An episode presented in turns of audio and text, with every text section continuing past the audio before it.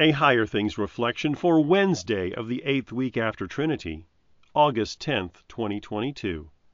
In the name of the Father, and of the Son, and of the Holy Spirit. Amen. Give us this day our daily bread.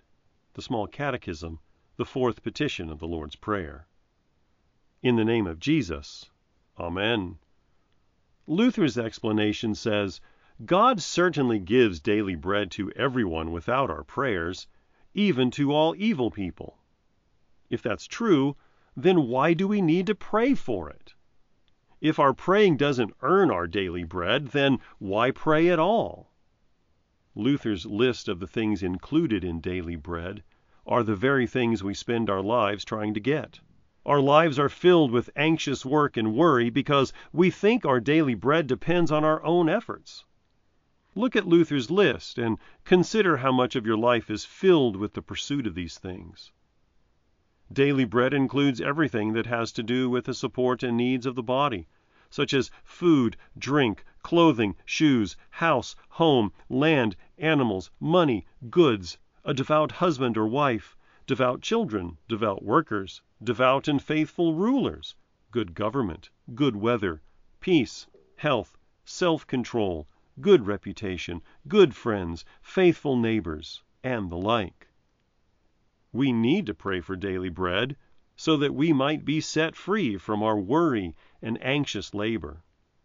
We need to realize this that God is the source of our daily bread, and to confess this with our mouth by asking Him for what He has promised to give.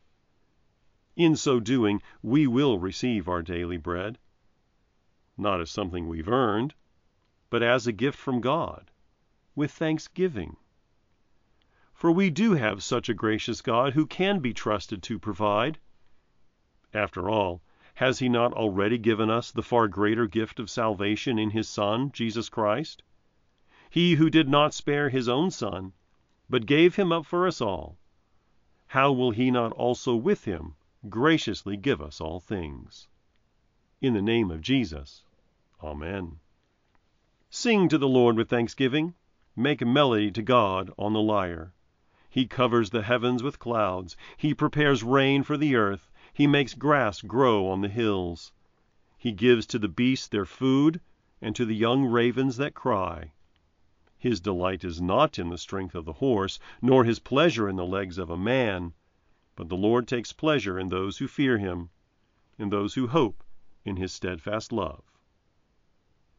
I believe in God, the Father Almighty, maker of heaven and earth, and in Jesus Christ, his only Son, our Lord, who was conceived by the Holy Spirit, born of the Virgin Mary, suffered under Pontius Pilate, was crucified, died, and was buried.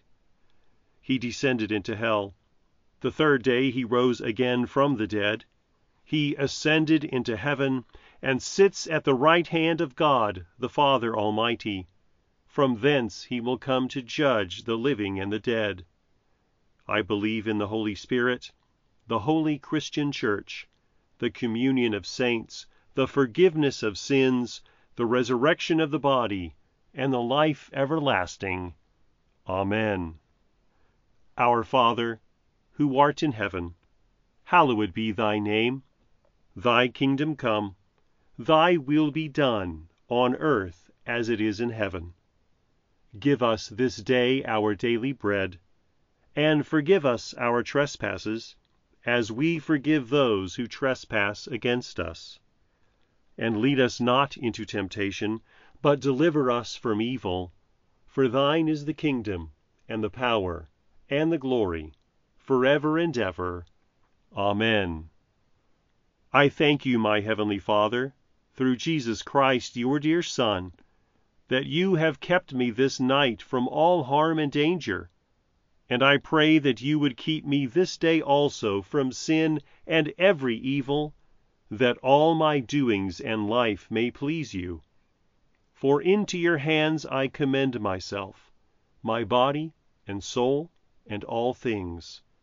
Let your holy angel be with me that the evil foe may have no power over me. Amen. Higher Things Daily Reflections are free. just like the gospel. But they exist and grow from your generous contributions. All donations are tax deductible. If you would like to contribute to the work of Higher Things and support these daily reflections, log on to www.higherthings.org/reflections for more information. Christians need to aspire to being people of the faith. Not just any will do. In Faith Misused, Dr. Alvin Schmidt shares his case for a Christian reclaiming of the word faith from its ambiguous modern uses.